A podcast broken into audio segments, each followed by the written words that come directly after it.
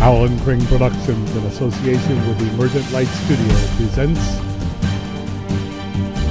the Illinois State Collegiate Compendium, Academic Lectures in Business and Economics. This is Business Finance, FIL 240 for autumn semester 2023.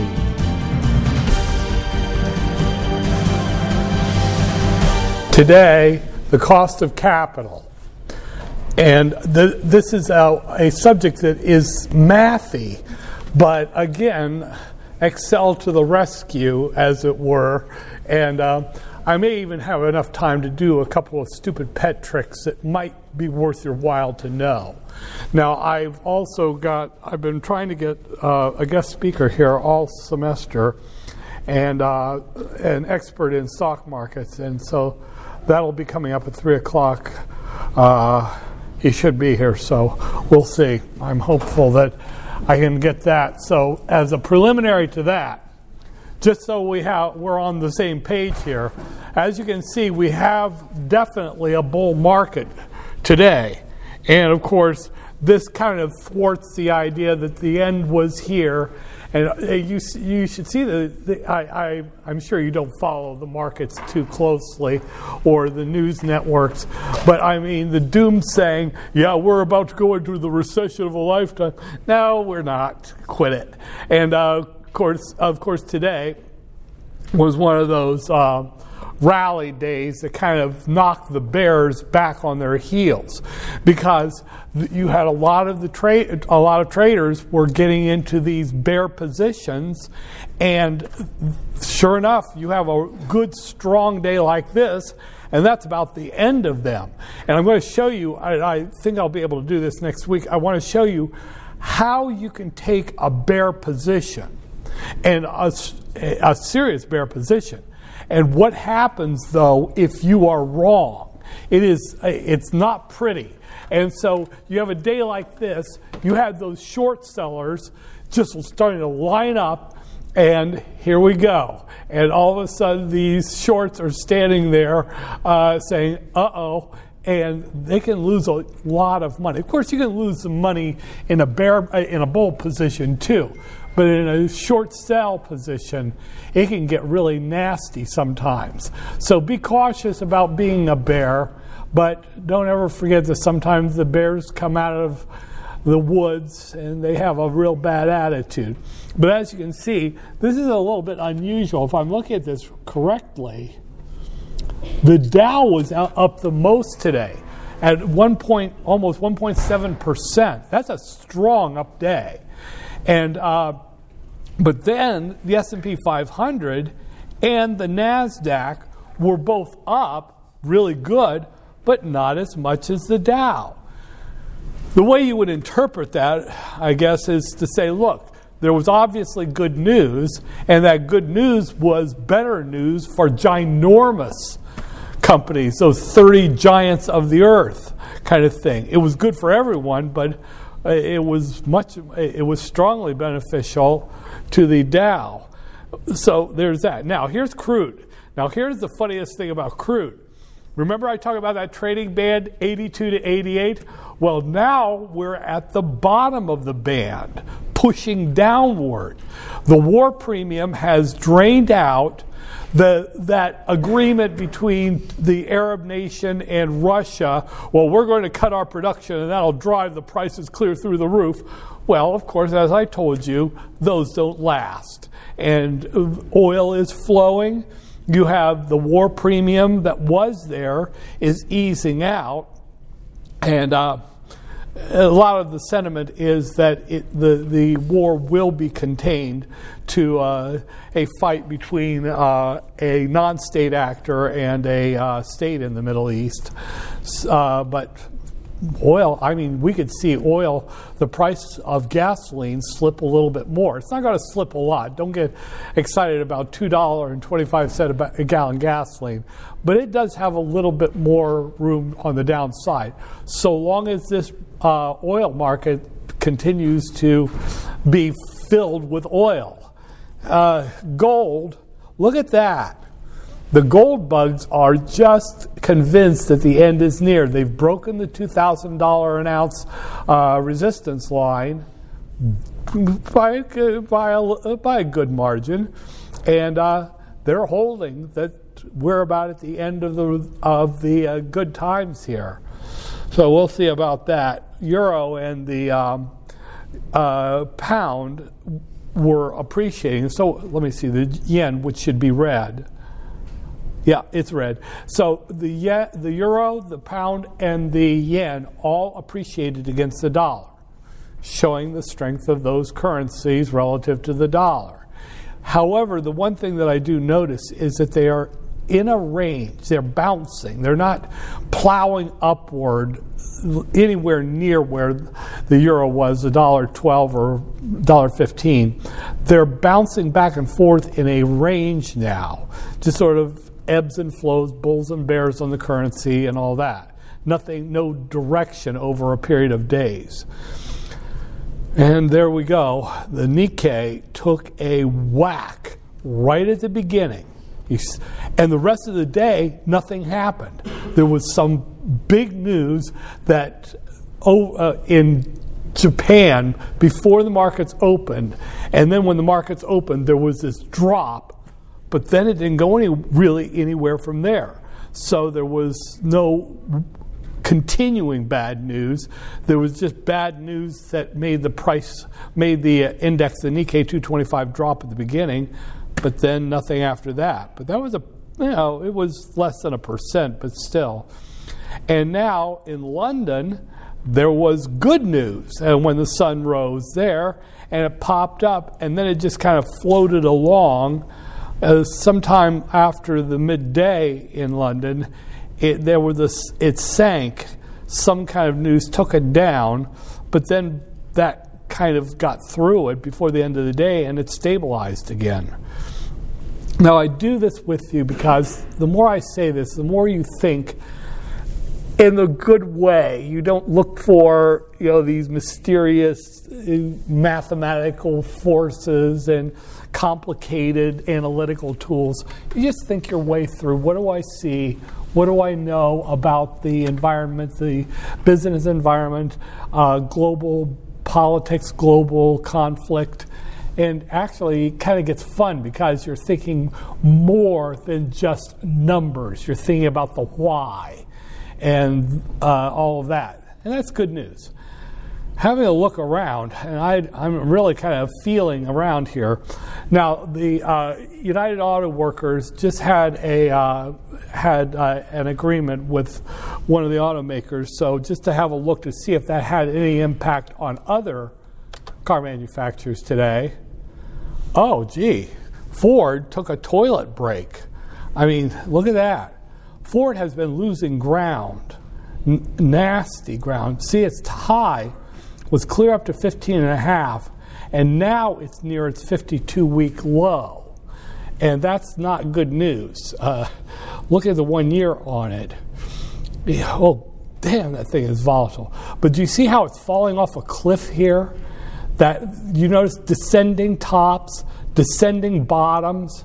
That's not good news at all. I mean, I don't want to do technical analysis too much, but somehow Ford is just getting a bad rap. Again, notice those declining tops in the intermediate, and notice that the, the bottoms are declining too.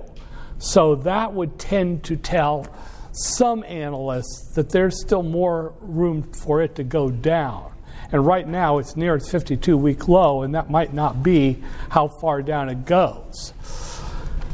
Just out of curiosity, see if GM did the same thing today. Now, GM was up. It wasn't up as much as the market was. Uh, and notice that the beta of GM should magnify the, the overall market the market was strong, pretty strongly bullish today, but for some reason, General Motors was up, but it didn't really, not nearly as much as the market. You know, one, one and a half percent, the market was up. GM was up less than half a percent. So there's, the automakers are in some, some issues now. Uh, just out of curiosity, Art Rivian, local comp- local. Oh, it, it's getting creamed. It's getting slapped. There's some bad news. You're getting a, a hard. There's a PR pushback I'm seeing in social media right now against all, elect, uh, all electric vehicles. And uh, I'm wondering why now? Usually, the answer to that is there's someone, be, some force behind it, getting PR, PR out there, positive PR or negative PR. And it seems to be pretty negative on electric vehicles right now, with supposed experts coming in, trashing the whole idea of electric vehicles because they will use more energy than power plants are currently able to produce. So, who knows what that's all about going over to something else, uh, I don't know. Lockheed Martin, see how the war stocks are doing. Not very big, not very much. So that's good news. They'd be up a lot if there were real serious rumors of war. So that's sort of like kind of like confirmation that we're not in too much trouble. And of course, Tesla, just for a laugh, yeah, Tesla is really beginning to slide. Look at the f- one year. It had a surge upward, but then it topped. Do you see how this top wasn't as strong, uh, didn't make it? It challenged the top neckline there, and then it did, tried to do it again and it didn't make it. And then it began to slide off. So you've got declining tops and you've got in the short run declining bottoms in the short run, and you've got negative news. Analysts are beginning to get real sour on Tesla right now. There was one article yesterday, pretty authoritative, that said the banks are just getting sick and tired of just pouring money at Elon Musk. They're just they're sick of it, but they don't know how to get out of it. The investment bankers are the same way. It's what I was telling you earlier. They've put such a massive stake into it that they can't cut it off now. They've just got to keep fueling it because if they cut it off, then they would lose, oh, god awful amounts of money. You might even buckle some of the big houses and the big banks if they cut him off now. Make a deal with the devil and then wonder why your butt is on fire. Anyway, enough of that. Now, uh, like I said, I'm going to set up a couple of uh, Excel stupid pet tricks, and I will put these into kind of another one of those templates. I'll, I'll fix one up for it, just so you can see how this works, though.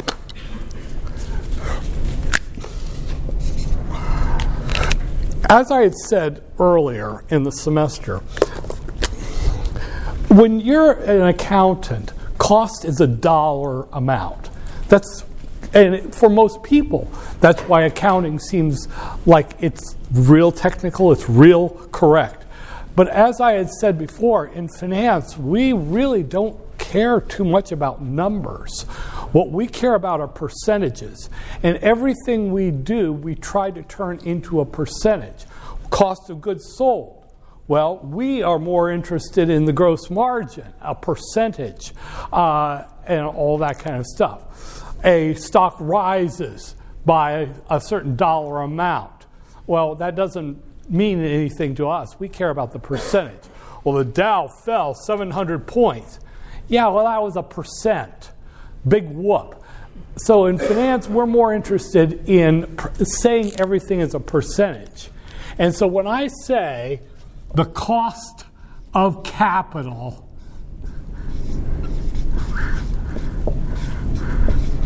And I wrote that on the board. The cost of capital. I am going to be talking about percentages. It's all percentages. There's no dollars in here whatsoever.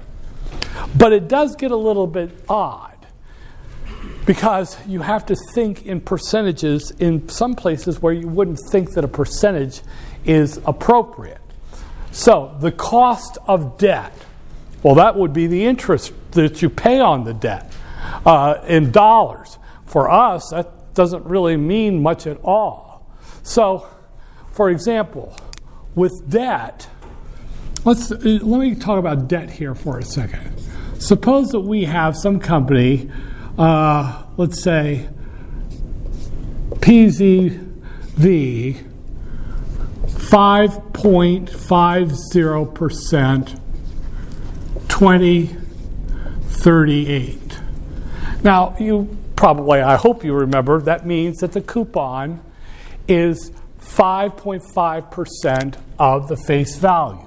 And face value is always, unless I say something otherwise, a thousand.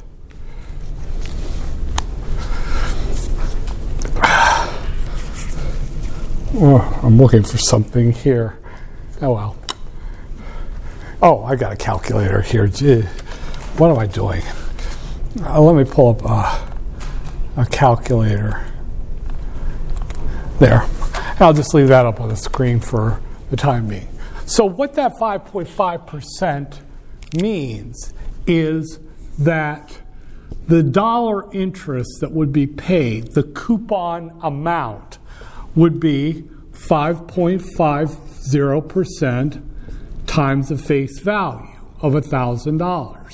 And that's the same thing that happens with preferred stock the dividend percentage times the face value of the preferred. So there you go. And what that would give you is $55 is the dollar cost of the debt per year. And we do everything annualized if we can possibly. Okay, well, that's fine. But two problems with that. The first problem is that that's not the cost of debt. Not exactly, for two reasons. One is that the uh, company is going to be able to deduct that $55 from its taxable income. T- uh, the company subtracts interest expense before it calculates taxes. So that cost of debt there is not exactly right. The R sub D, now R's will be cost, and that D will be debt, would be 1 minus the tax rate times. And this would be the after tax cost of debt times the before cost tax of debt. This is the before tax cost of debt, the coupon, for now. So let's say that the tax rate is 21%, which it is right now. So, in other words, in this example, 1 minus t times, oh, 1 minus t, 1 minus 0.21 times 5.50%.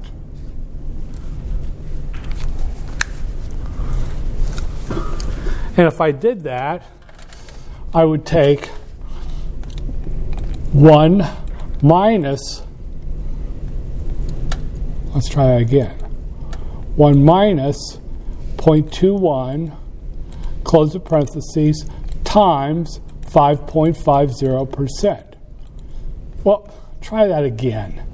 1 minus 0.21, close parentheses, times 5.50. 4.345.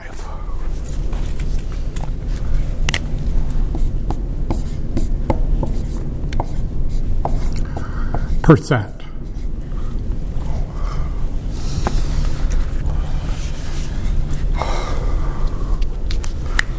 So that would be the cost, the after tax cost of debt.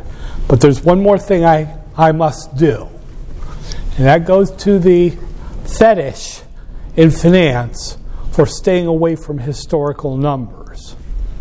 That 5.50% is what the cost of debt was at the time that that bond was issued. That bond might have been issued in 2028, 2018. It might even have been in 2008. That's not the cost of that's not the cost of debt now. That 5.50% is old history. It doesn't have anything to do with what the current cost of debt is of the company. So are we uh, do we have to guess? Oh, absolutely not. We know what the current cost of debt would be. It's the yield to maturity. The YTM. The what the what investors are requiring now what the company would pay if it issued another round of debt like that one right there. The yield of maturity is what the investors want now. So, in other words, this is not going to be good enough for us. Let's say we ran the numbers on the yield to maturity. You do that bond calculation on the Excel. Let's say that the yield to maturity right now, interest rates have definitely gone up since then. So the company is probably facing, well, we could just say, all right, run the numbers on the price of the bonds right now, and suppose that it is 6.35% is the current yield to maturity. That's what we should be using. So, what we would want to do is say, okay, the after tax cost of debt that is what we should be using, would be 1 minus 0.21 times 6.35%.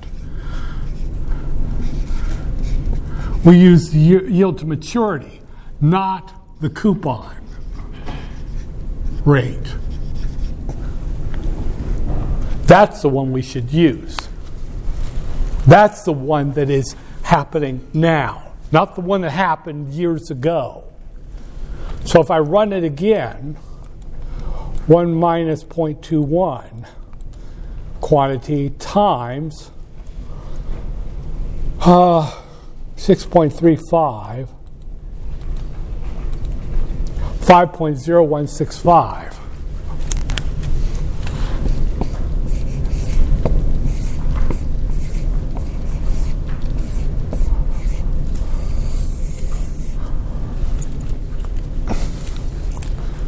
So we have the debt. R sub D after tax cost of debt is 5.0165.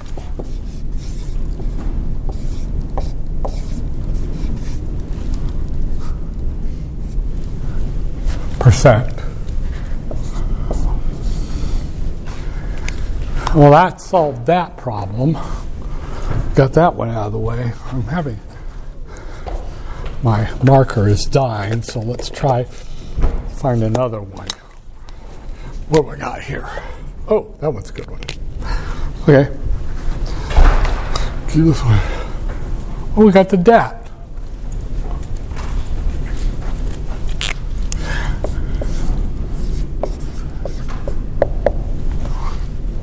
Now you remember over here I had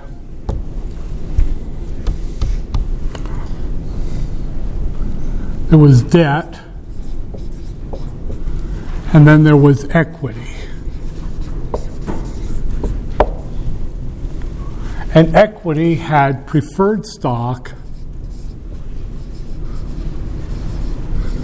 and common stock. Preferred and common. So we've got the debt taken care of.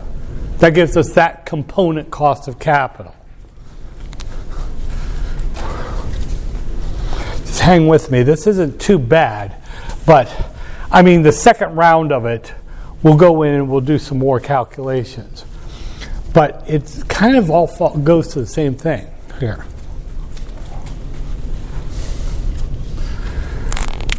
Preferred stock. Remember that Preferred stock is a no growth perpetuity. The price right now of preferred stock, P0 preferred, PREF, would equal, should equal the flat dividend divided by the required rate of return on preferred. And I did that last week. It's just a kind of no growth perpetuity. The, the present value of an infinite stream of the same amount forever divided by uh, is the dividend divided by prefer, require, required rate of return to prefer. If I turn that around, I cross multiply the required rate of return to preferred would be the dividend divided by the current price of the preferred.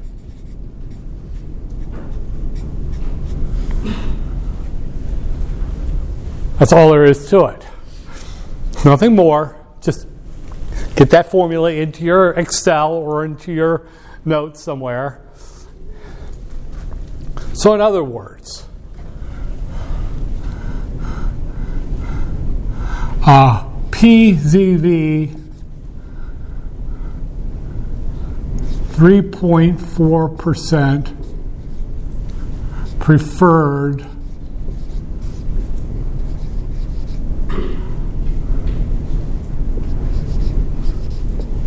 Par value $75 per share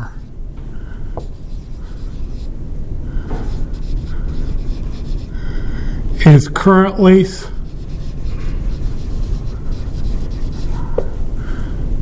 priced at $58.20 per share.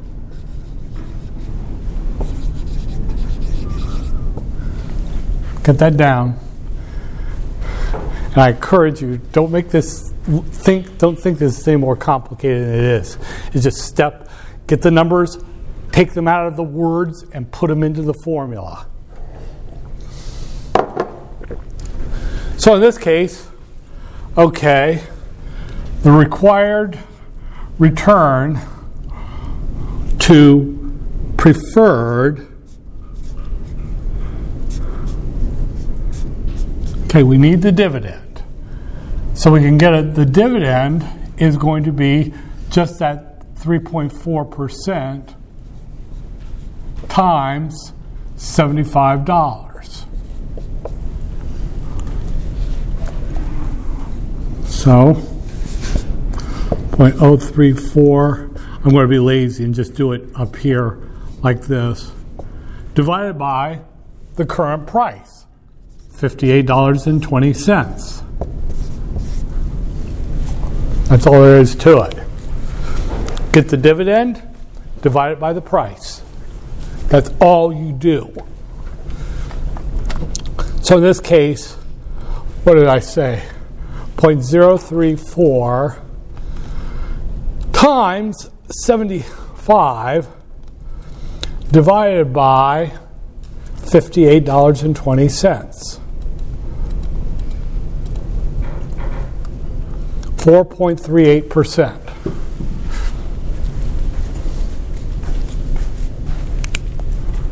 So, preferred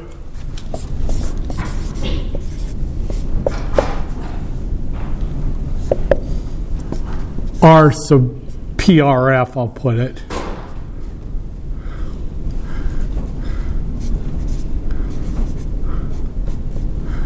Is going to be, what did I say it was?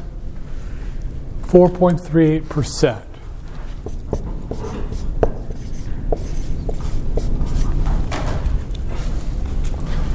Four point three eight percent.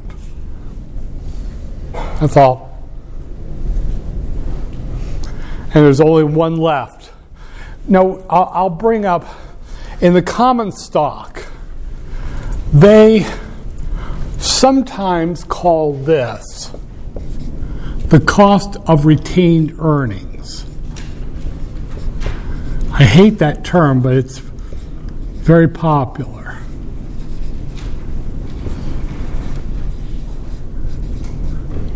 It's the cost of your shareholders, cost of retained earnings.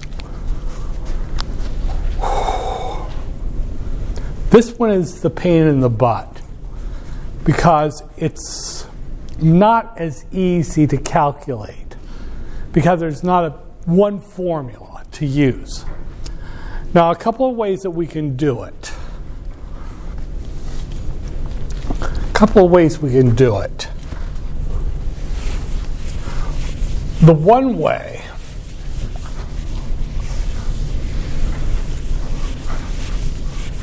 if I've got an older company that's got a stable growth of the dividend, you remember that the price I could do as d0 times 1 plus g over r minus g. The price of the stock, I'll use an S for common stock. You remember that one? That one will work if the company has a dividend that has a stable growth from here to eternity. Well, I can turn that around. Let me write that a little bit simpler.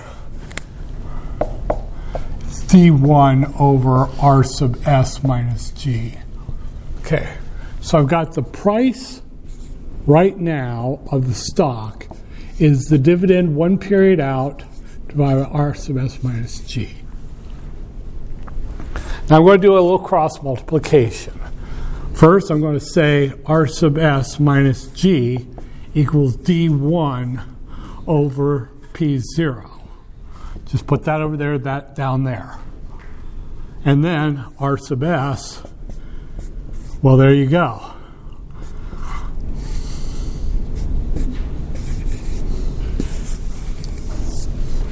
There's the cost of preferred. Oh, I'm sorry, of common stock. If there's a constant growth rate, which there isn't always, but we've got it here. So, PZV common stock just paid a $2.25 per share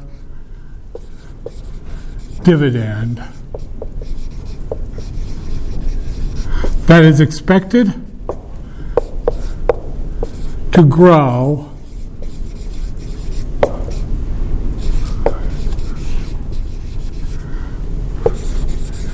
at 3.0% for the foreseeable future.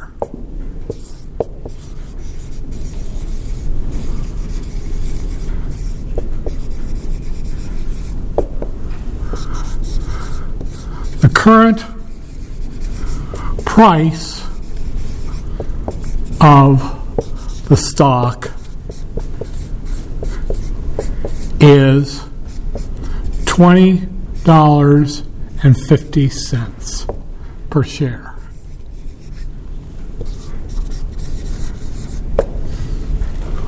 Okay, we're in business. Write that down. Mm.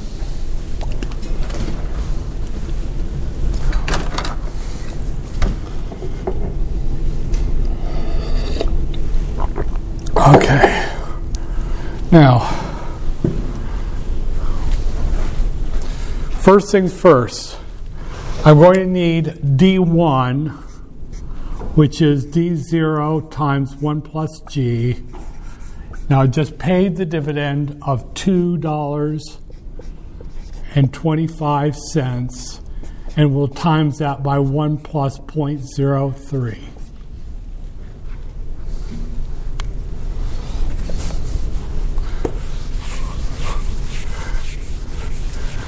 Try to keep this a little bigger here. So, get it all done. And we have um, Uh, me do that. $2.25, 2.25 times 1.03. So the dividend D1 should be $2.31 and three quarters. So the dividend at period one, two dollars and thirty one. 2.3175. So now we can just get the cost of the common stock, which is $2.3175 over P0, the current stock price, $20.50 plus the growth rate, 0.03. Make sure you add that growth rate out past the divide. Now, watch me screw this one up. Divided by $20 and 50 cents plus 0.03, 14.31, 14.30%. 14.30%.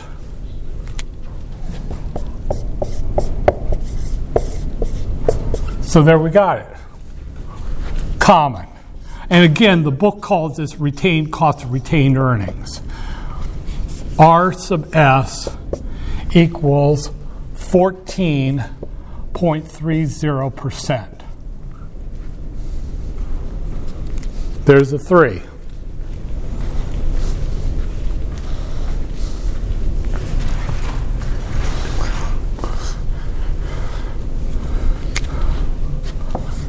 And we're right here, cost of common.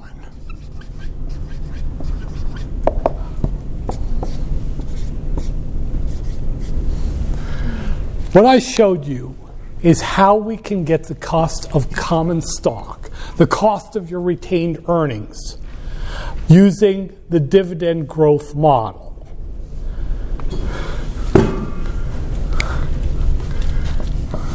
So that's method one. If you've got an old company, stable growth of the dividends, then it's just that stupid little formula right there. If you don't, there's another way that I've actually shown you already. You remember this equation? The expected return to stock is R sub F plus beta of the stock times expected return to the market minus the risk free rate. That's the CAPM. You can get it. You, you can get you can use a CAPM to get it. You say, well, wait a minute, is that easier? Yeah, it is kinda, but what usually happens if you got an old old company, constant growth, divid- the dividends grow at a constant rate. You probably would, in real term, in real life, you would probably calculate it by both the dividend growth model and the CAPM. Make sure that they're pretty close. If they were different, you might probably take. Well, the most common thing would be to just take the average of the two. If they're fairly close but not the same. Yeah, you can use CAPM. Okay, what happens if you. Okay, this is great. Method one, if there's a constant growth dividend. Method two, if you don't have that luxury of a constant growth, but you do have a beta. If you have a beta, you're in business. Or if you can get a comparable, a beta of a comparable company, you're in business. What happens if you don't have either of those? Then you go to a kind of an odd method. Seems to be awfully popular these days. Not sure why.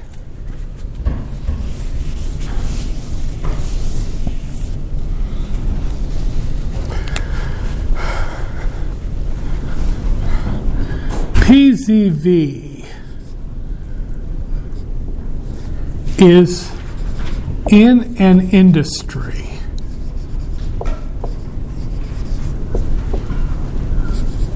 Where the average yield to maturity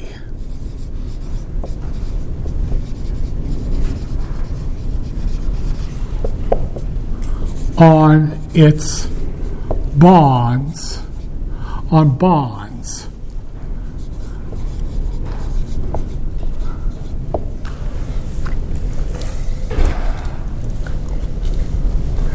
Is six point eight two percent, and the cost of common stock is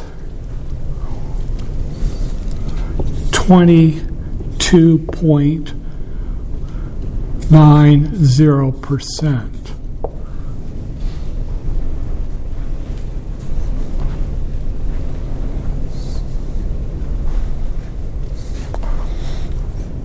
again, this this used to be one of the things that we kind of talked about. No one uses it, but it's actually used instead of any other way these days. Theoretically, the cost of common stock should be the cost of debt after tax, uh, cost of debt after taxes, plus an equity risk premium, an EP. In, other words, the cost of common stock in the industry is 22.9%. And that equals 6.82% plus some kind of equity premium for stock being riskier. Now, if I were to solve for equity premium here,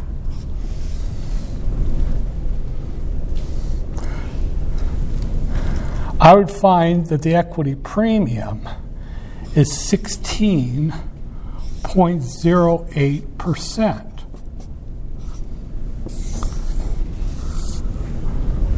in this industry, it appears that stock rides 16.08% on average above the cost of debt.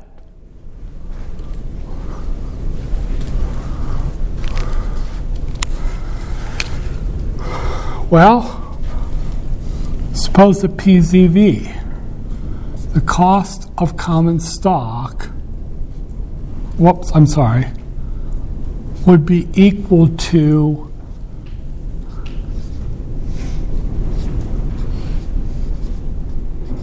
the cost of debt for PZV, which is 5.0165%, plus an equity premium.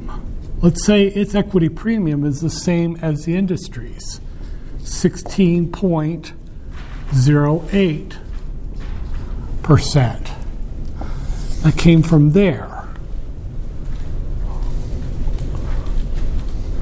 It's a back ass way of doing it, but it's done.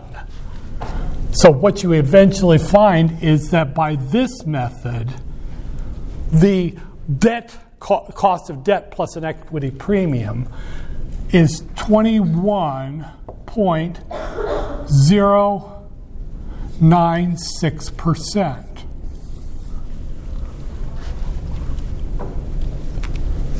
Notice that that way of doing it gives me a much different answer from the, the dividend growth way of doing it. That's why you pretty much are going to have to choose one or the other because they are usually going to give you different answers that are noticeably different. And this is the one that seems to be the most popular these days is that uh, what we call the uh, cost of debt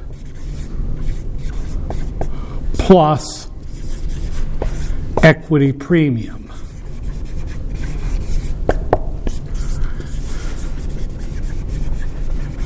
Now, which way do you use? Well, the book will tell you which way to use it for the homework. When you get it for me on a quiz or an exam, I'll tell you which way to use which which way to do it. I won't mess around. Now I could give you wording that could point you to the right one, but I'm not going to do it that way.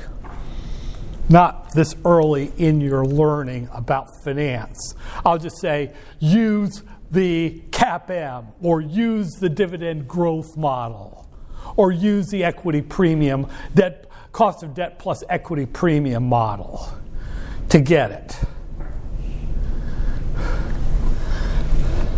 This is an awful lot like work. But take all that aside. I'm going to do this again on Wednesday. We're just going to do this until you're sick of it. And then I'll give you a surprise quiz on Wednesday of next week. But let me show you something. How does this get us to the cost of capital is kind of important. And you can see some things along the way. Notice, for example, that the cost of equity is inversely related to the price. As the price of a company's stock goes down, its cost of equity goes up. Now, any of the models, it's not as obvious in the other model, in, in the, these last two for the cost of common equity. It's the most obvious when you look at it from the dividend growth model.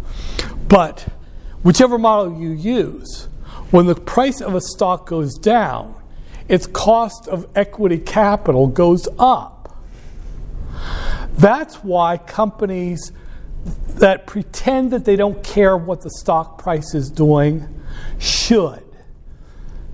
I had a, several consulting jobs where at a meeting I would, uh, I would just say, look, the stock price is going down. And they, they said, well, yeah, that's so what? And it, I, they weren't trained in finance, so it wasn't like I could just say, well, the denominator is going down, so that means that the uh, fraction is going up. It's, and it's not felt right away in a company. It's almost like a low level fever. The company's stock price is going down, and they don't know why, but operations are suffering from that. Why are they suffering? Well, it's because their cost of equity capital is in, an, in a hidden way rising on them. They'll find out for sure if they try to do a seasoned offering, they'll be able, they won't be able to sell their stock at a good price. But even before that, the company will experience it because its overall cost of its capital structure is going up. So that's, uh, that's an important thing right there. There's something else going on too. See that G you notice that as the growth rate of a company goes up, its cost of equity goes up. that's a that seems that almost seems counterintuitive, but it's not. As the as a company's growth rate increases, it's going to cost it more to raise ca- to raise equity capital.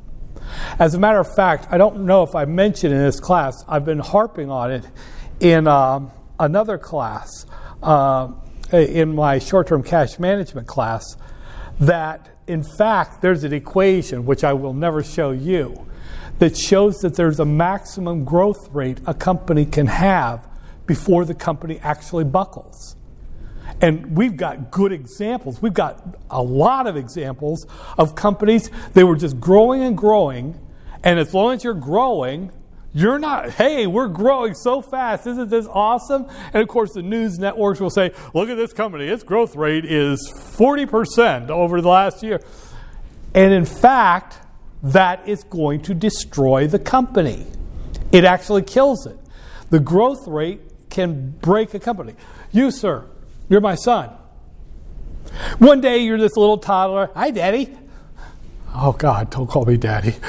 but, but the next day, you're the incredible bulk. Hi, Daddy. And what happens? You try to walk out the door, you hit your head on the ceiling, and you kill yourself. Real examples for real people. you get it though. I mean, what's happening is that the company just cooks itself.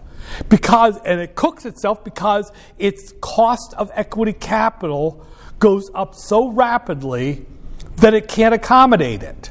And then it's gone. That's the cautionary tales uh, from the past are quite impressive. But we have a couple right now where the calculations for the growth of the company are right now exceeding the sustainable growth rate of the company. Now, we can't say it's going to die because it might be able to turn it down. We have to look to see if it's slowing down. In other words, that, that curve is decelerating of growth.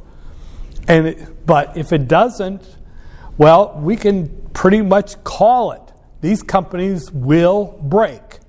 So that's two things. One is when the price of the company's stock goes down, its cost of equity goes up. That's a great quiz question, great midterm, a final exam question, hint, hint. But also, if the, if the growth rate of the company goes up, that increases the cost of equity capital. In either case, you don't have a good uh, scenario stock price falling, or growth rate above a sustainable rate, or growth rate accelerating, that's a disaster over a period of time. Now, a growth rate that is really high for a couple of years is, is doable. It slows down. But if the growth rate doesn't, your cost of equity capital is going to kill you. Now, for the 800 pound gorilla, what all of this is about is the weighted average cost of capital. The WACC.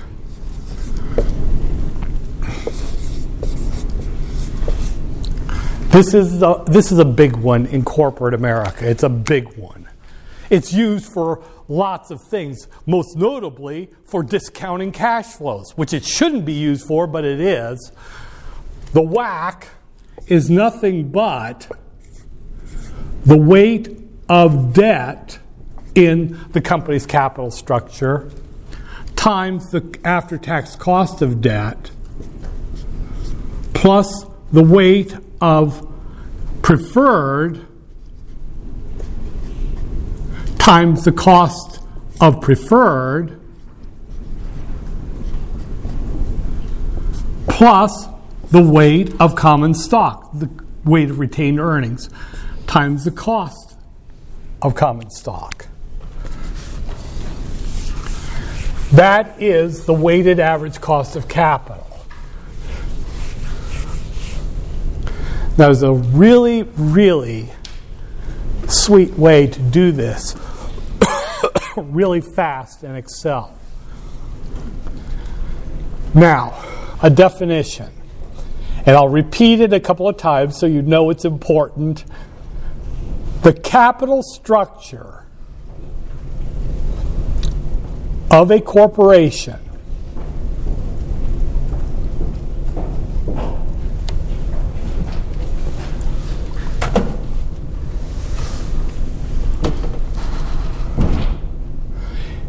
is the percentage of debt and percentage of equity that makes up the total assets. The percentage of debt and the percentage of equity that makes up the total assets. So if I said the capital structure of a company is 25% debt and 75% equity. That would be appropriate. Now, the equity could have preferred in common. So it might be 25% debt, 5% preferred, 70% common. But we usually just put the two equities together. That's the capital structure. The, combina- the, percent- the combination of debt and equity that makes up the total assets. The percentage of debt plus the percentage of equity that makes up the total assets. Now, companies are generally, their capital structures are much more weighted toward equity than debt.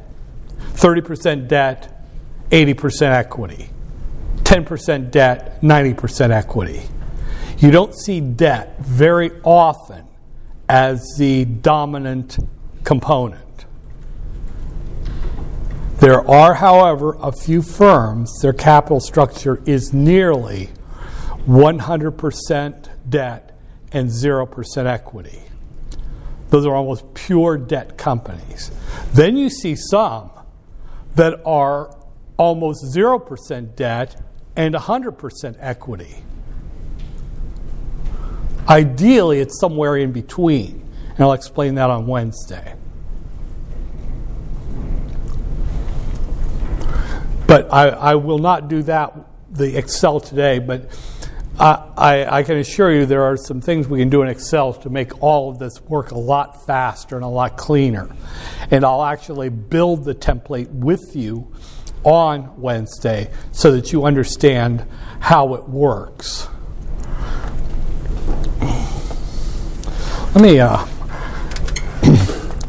but when you see Tesla sliding in price, the most important part of that is, um, besides anything else, that Tesla's cost of equity is skyrocketing. Ultimately, that is doom. The banks and the investment bankers who've thrown so much money into it, sooner or later, they're going to have to make a choice. Do we abandon the ship and let it go down with the baked ham on board showing off? Or do we uh, stay with it and go down with him? That's what's going to come. And that comes partly from just broad fundamental analysis, but it also comes from just the technical mathematics of it. You can defy gravity only so long, as Wile E. Coyote found out when he finally looked down and he was halfway off, he was way off the cliff. So there you are. Let me see if my guest, who is an unrepentant bull, is here yet. Hi, I'm a bull, and I'm here to talk to you about bull markets. Bull markets are where it's at. The market is going to go up permanently, and I should know because I'm a bull. And don't believe anyone who tells you differently. You hear these investors talking about bear markets, these experts talking about bear markets. Well, I'm here to tell you that there is no such thing as a bear. Bears do not exist, they are a myth. I have never heard of a bear in my life. Mo? No, move, move. Leave me alone. Get away. Get away. No, it's a, it's a bear market. Help. No.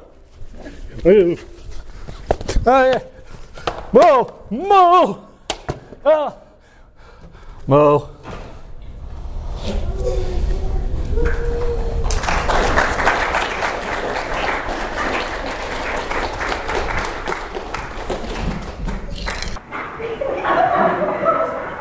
That's all I have for you today.